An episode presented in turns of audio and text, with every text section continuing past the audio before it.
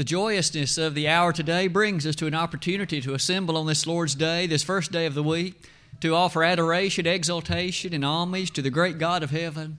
How good indeed He has been to all of us, to permit us the enjoyment of health this morning, that things are as well with you and me as they are, and allow us to, in fact, direct our attention to the one who so richly deserves it.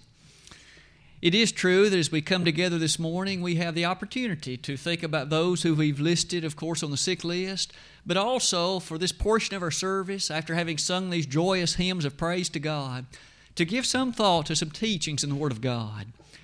It is for the next few moments I would ask us to reflect upon a godly child. By way of introduction, of course, this does fit into that series of lessons that we have been considering of late. This series, in which we began by looking at the family and highlighted some of the matters that she faces this day. Quite often, the family, as we know, is being literally battered and attacked on every hand. After all, it is a very bedrock foundation of that which the church should be, the nation should be, and even the happiness that comes to you and me as individuals.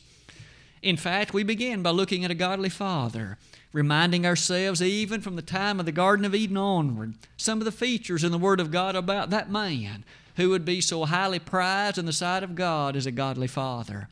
Then we looked at a godly mother and reminded ourselves also of how rich the biblical teaching is concerning her, the influence and impact she can have on the marvelous wonder of those children that grow up under her nurture and tutelage. Today, in fact, let's come to another member of that family. Let's, in fact, look more carefully and specifically at a godly child. Does the Word of God address children? Are they to behave in certain ways? Are there to be certain characteristics of them that also form a part of that pattern that God has set forth and that would be the proper matter as it relates to what a family could be and what they can grow up to be in realization of the revelation of God's Word? As you'll note near the bottom of that slide, as we've looked at both the father and the mother, it'll not, but of course, at all be shocking that there are some things in the Bible about a godly child. That child that, in fact, behaves or conducts him or herself in that way that God would find most pleasing. For that reason, today, over the next few moments, let's look into the matter of a godly child, often referring to the Word of God and using it as the guide in our thinking. As we have done in the two previous lessons, let's approach this one similarly. We had an initial section of those previous lessons in which we looked at the man. What does God say about a man? And what does He say about a woman? By the same token, what does He say about a child? Maybe those matters can form a background or a foundation to how the rest of the lesson will develop. In fact, before us, you'll notice the following when God fashioned Adam and Eve there in Genesis, the first chapter, we remember that in His ordering and His fantastic creation, it was the case that after forming of them in His image and in His likeness, that the very next statement He made, verse 28 of Genesis 1, was, Be fruitful and multiply and replenish the earth. It was thus to them, to this man and woman, even though they had been specially created, it was not to be so for their children. They, in fact, were to be born naturally. Adam and Eve had within them the capacity, had within them the capability of procreation, bringing into the world a new human being. And thus we find that something rather remarkable follows even from those passages. The very natural, of course, reality from their right of procreation was a baby, a child so many things in our world today, often, frankly, by way of religious teaching, has cluttered and clouded and often removed the preciousness of a child from the way in which the Holy Scriptures have taught it. In fact, I have hopefully helped us see that a child is not born in sin. A child is not born bearing the iniquity of Adam or Eve or his or her parents or anybody else. A child is born in absolute pristine purity. It's innocent. It is not encumbered with sin. It is not encumbered with iniquity. It is not encumbered with ungodliness. Now, might we say again, John Calvin brought a great dearth on the human family when he began to teach such, and it has in fact remained so in many denominational dogmas even until this day. In Ezekiel 28, verse 15, The prophet Ezekiel, prompted by the God of heaven, said to the king of Tyre, Thou wast perfect in all thy ways, from the day thou wast created until sin was found in thee. To that king of Tyre, that marvelous and powerful prophet who labored by the river Chebar, said to him, You were perfect from the time you were created until you chose to sin until you made that decision. You failed to walk in harmony with the power and will of God. Sin is not something that's inherited, it is something that's committed. It is by willful choice and volition a transgression of God's will. 1 John 3, verse 4. So often, the Old Testament as well as the New reminds us then that a child is born into this world not bearing iniquity or sin, but in holiness and in purity and in innocence. David said in Psalm 51, verse number 7, about the cleanliness with which he could be if, in fact, he were right before God. And that kind of cleanness, cleanness is what describes that newborn baby, of course. It is to be noted in Isaiah 1, verse 18, that there the careful feature about that cleanliness is describing those who stand before God. And certainly that child without sin is in that kind of circumstance. Isn't it amazing? Even Jesus in Matthew 18, beginning in verse number 1, his disciples, in fact, were somewhat in an argument. They were in a decision about this who is the greatest in the kingdom? Jesus brought a little child, set him in the midst of them, and the Lord made this statement Except ye be converted and become as little children, ye shall not enter into the kingdom of heaven. Whosoever therefore shall humble himself as this little child, the same is greatest in the kingdom of heaven. Now, might we note this? Here the Lord brought a little child and set him up as a partial example. You must be humble, he said, like this little one, else you'll never enter the kingdom. And thus, if a child is born in iniquity, the Lord was lifting up and said, We all need to be little sinners. Of course, such is absurd.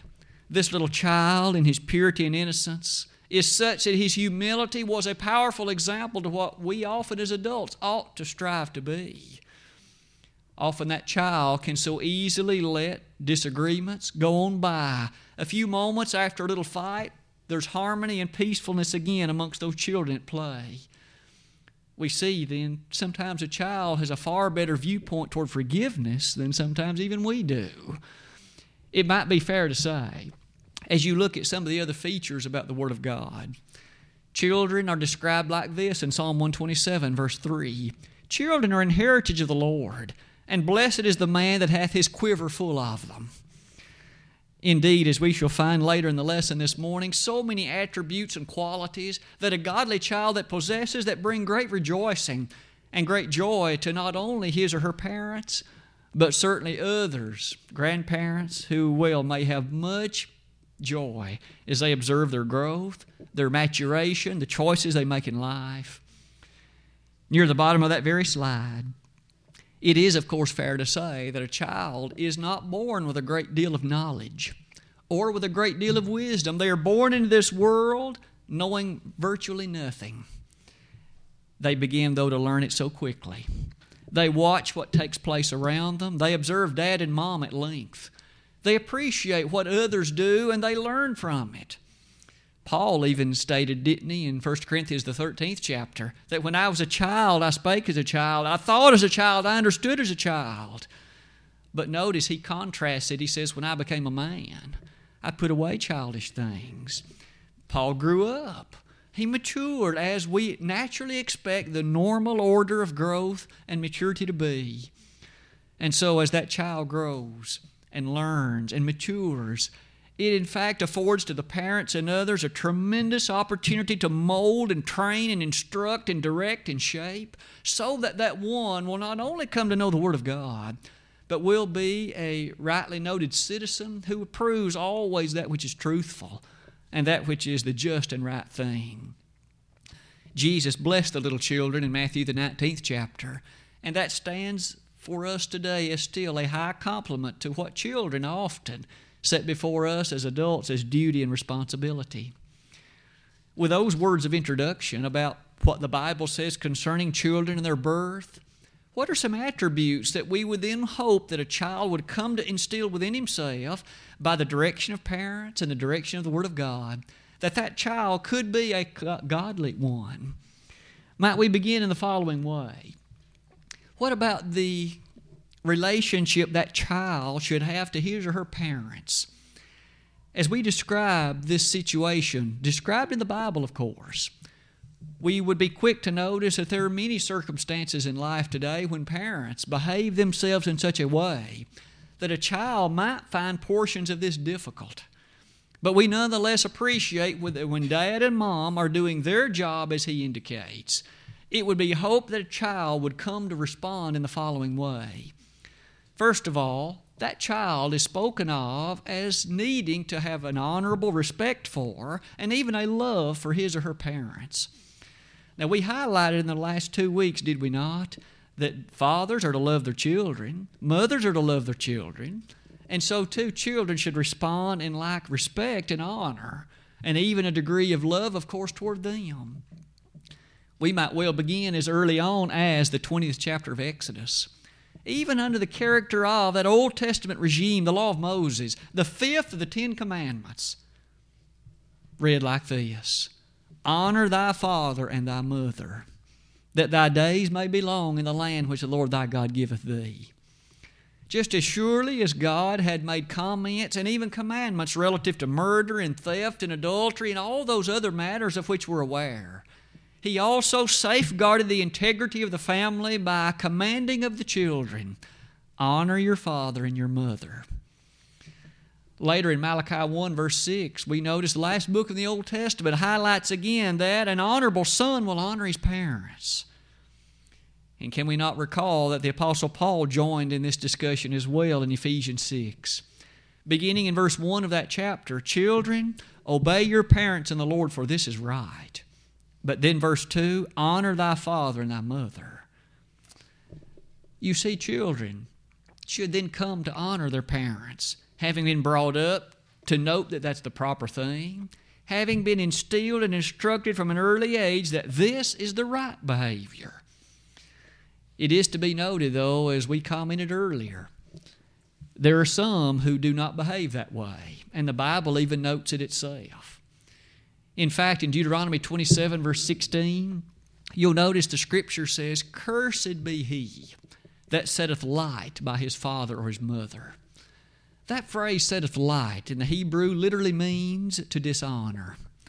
It is a shameful thing for that son, that daughter to dishonor his or her parents, to not hold them up in the rightful respect that would be according to the things the Bible reveals. And that is a shameful way for those children to conduct as well.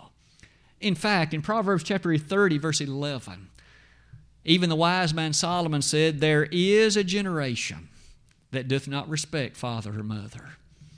That was true in that ancient day, and it's still true today, isn't it? That there are those who, in fact, will look upon what dad and mom have done to put food in their stomach, to put a roof over their head, to put clothes on their back, and to turn a blind eye to that as if it's meaningless.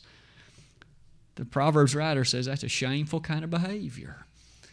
We also notice in Proverbs, this time, chapter 19, verse 26, that when one behaves oneself in that kind of way, it is in fact described explicitly as a thing of shame. We've highlighted then, haven't we, that it would be a rightful thing to honor, to have respect for one's father and one's mother. Some additional passages that point us in that direction are these. In Proverbs 23, verse number 22 Hearken unto thy father, and despise not thy mother when she is old. That helps us appreciate we aren't just talking about little children or even teenagers, but yea, even those of us who are older. We shouldn't forget mother or father when they advance to their later years striving also to ensure that they have the proper care that is proper, the care that's rightful and needful for their maintenance as a human being in a realistic way. Even when she is old, we ought not to forsake and forget and ignore. It is a fascinating thing, isn't it, to appreciate that whether one is young or old, it seems as if this degree of honor is a very basic and foundational matter that charges and challenges us. This is to be a part of the way the family was intended by God to be. Not only that degree of honor, but look at these examples. We could even revisit the opening book of the Bible, Genesis chapter 46. Joseph had been separated from his father Jacob for many years at this point. Remember, his brothers had the audacity to sell him into slavery. And so Jacob had not seen Joseph for years.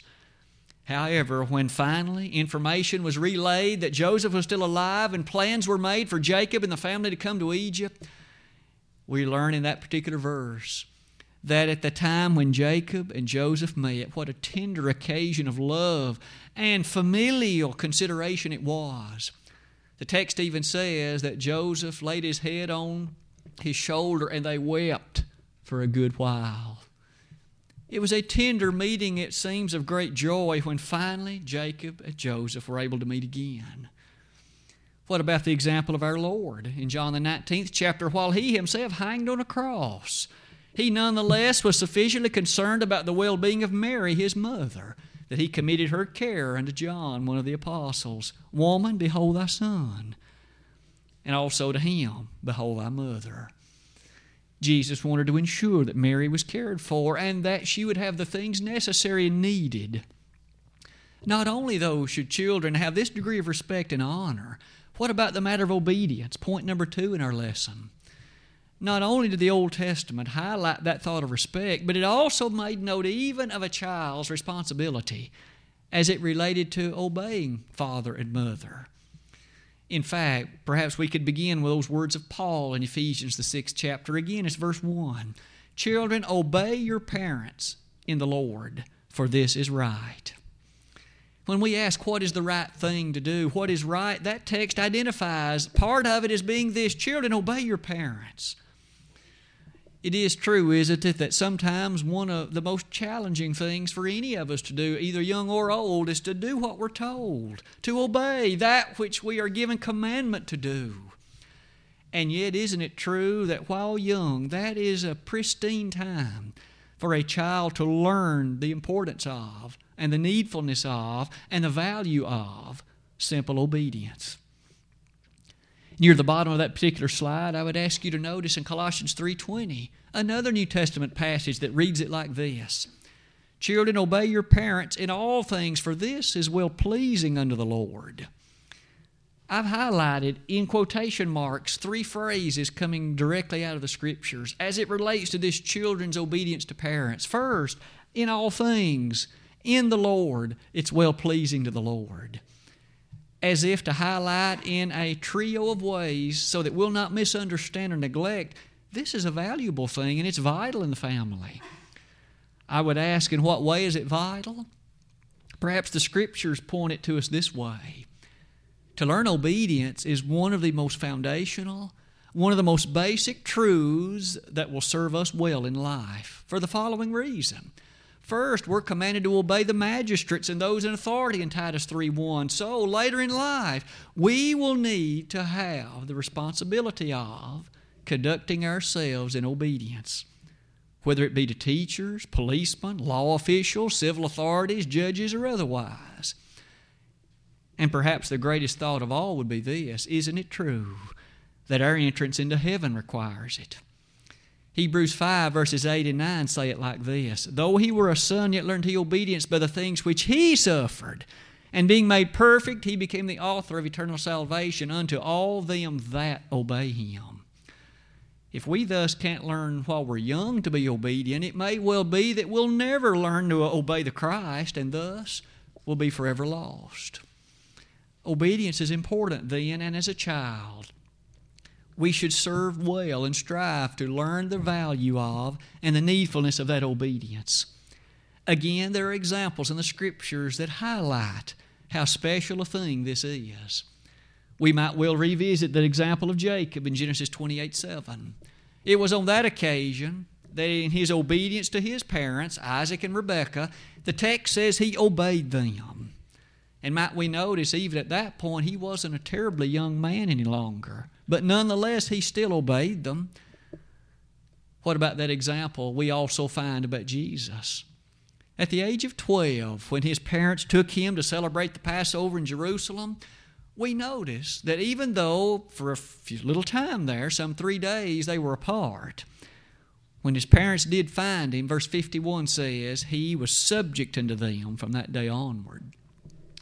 Now, that isn't to imply that he wasn't subject to them before, but in light of this placement in life he had arrived at, he nonetheless now subjected himself to, in a specific way, obedience to his parents. In such a way, it serves to us as a remarkable example of the same. Obedience to parents, respectfulness for parents. What about yet a third matter of which the Scriptures speak concerning children? A godly child, perhaps as the name suggests, is a righteous one. A righteous child. Some verses that help us appreciate that very thought might be these. Even from the time of youth, Solomon in his wisdom had this to say in Ecclesiastes 12, verse number 1. Though many things in that book challenge us even to appreciate that one can pursue many things in life, may we never forget Solomon had said all of it is vanity and vexation of spirit, but in that last chapter, he did highlight this in verse 13. He specifically said, we'll note two verses in that chapter, but verse 13, let us hear the conclusion of the whole matter. Fear God and keep His commandments, for this is the whole duty of man. With that thought in mind, what had started the chapter?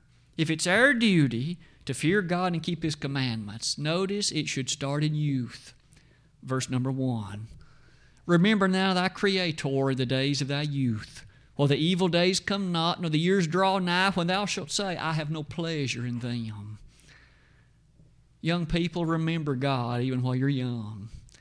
There are so many things that can turn your attention, take your opportunities and time, fill your life with any number of things. Don't ever take God out of your life.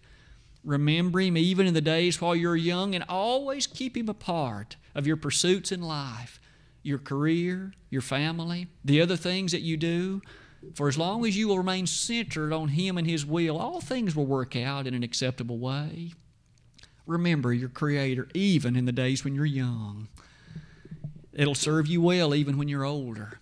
Those Bible verses that you remember now likely will be the ones you remember when you're old.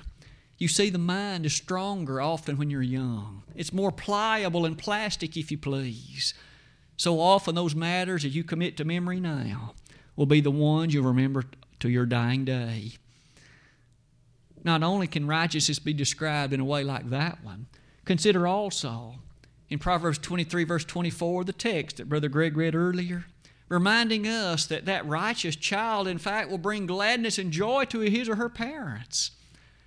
And many of us know very well the pridefulness, the happiness and joy that comes along with a child who has made the proper decisions, who has in fact approached sometimes difficult and challenging circumstances, but yet always maintained an attachment to the Lord and His will, and thus emerged in a victorious and triumphant way from it.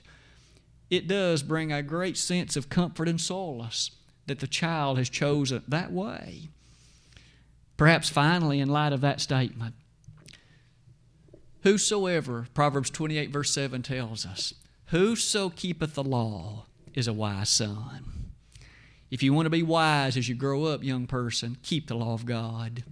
There may be times it's unpopular, and there may be times others will misunderstand you, and there may be times that, in fact, they will even make it difficult for you, but don't lose sight that whoso keepeth the law is wise. Many times, those temptations that will come to our youth and we all know it well that those are times of life often that are used to experiment and used to test and try and pursue things.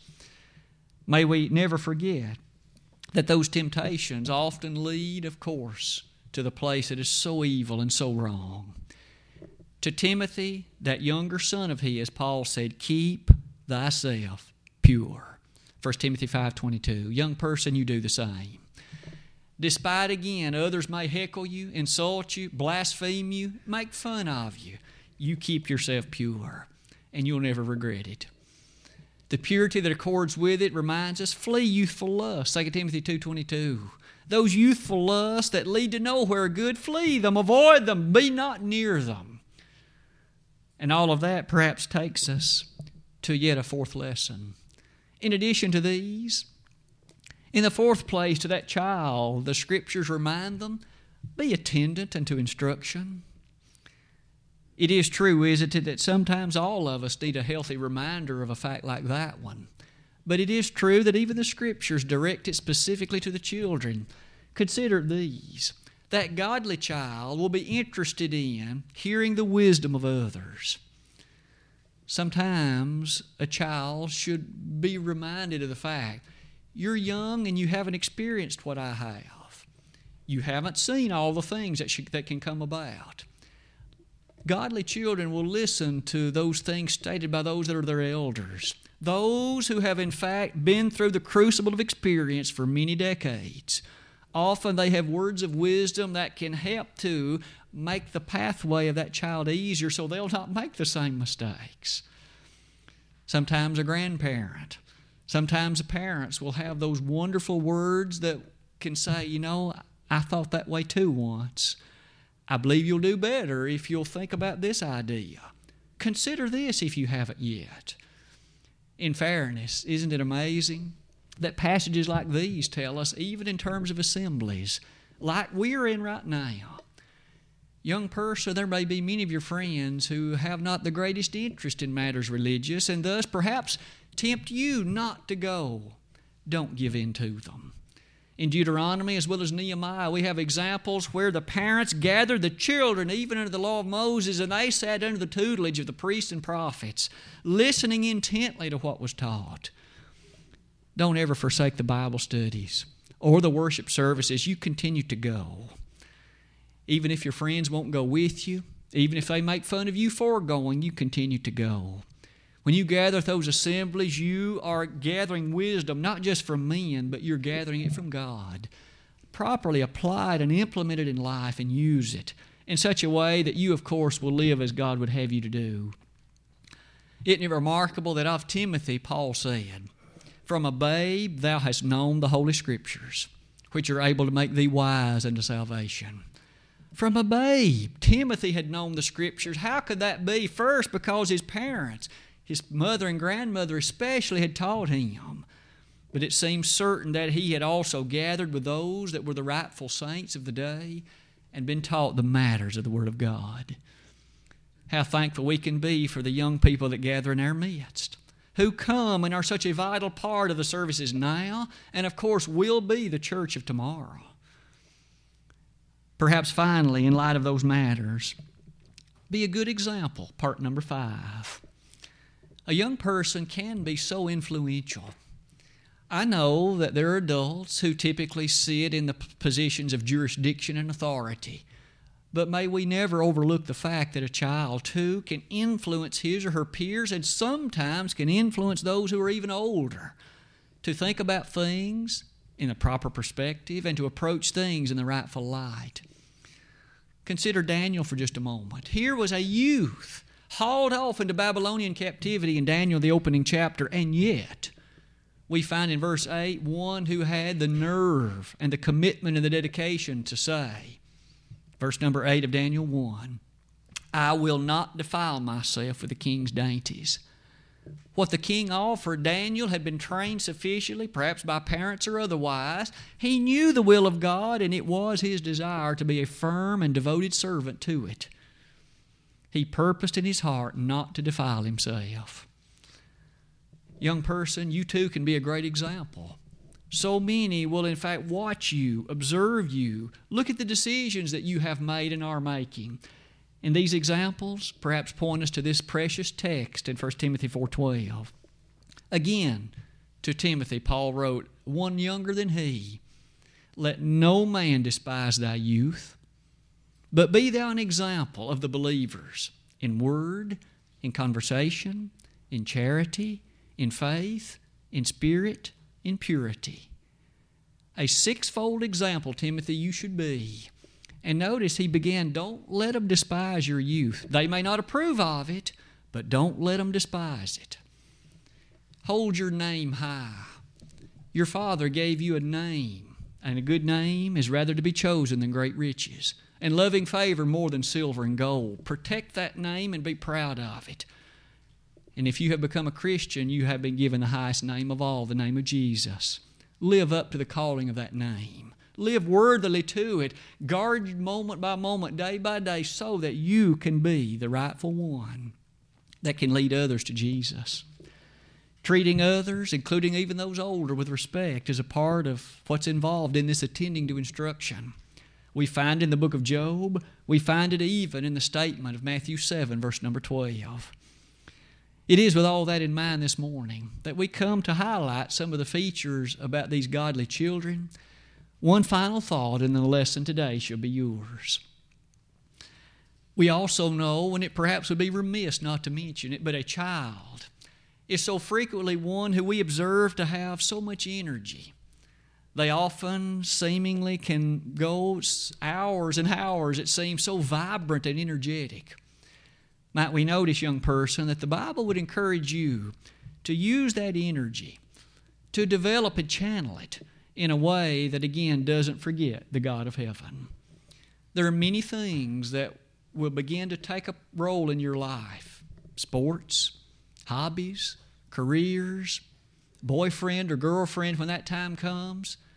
Don't ever lose sight of the fact, make sure to channel a part of that energy for the utility and the accomplishment of the will of God in your life.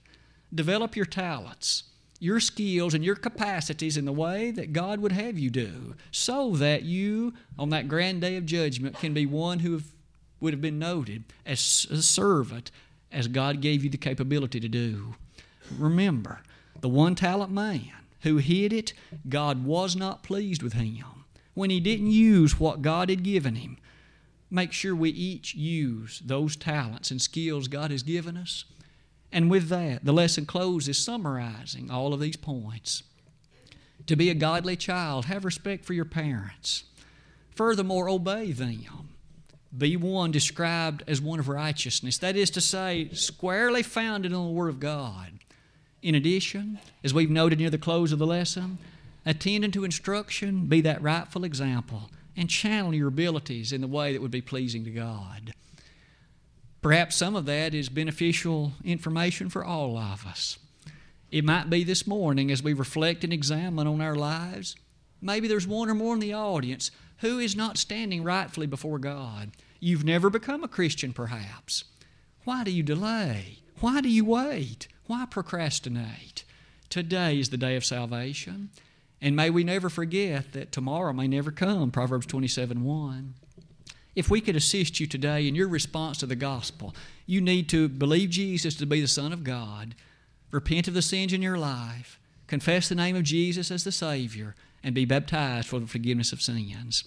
If we could be of assistance in doing that, why not today? If you have at one time been a faithful child of God, but you no longer are, you need to repent of those sins you need to confess them, and we'll be happy to pray along with you to God that He would forgive them.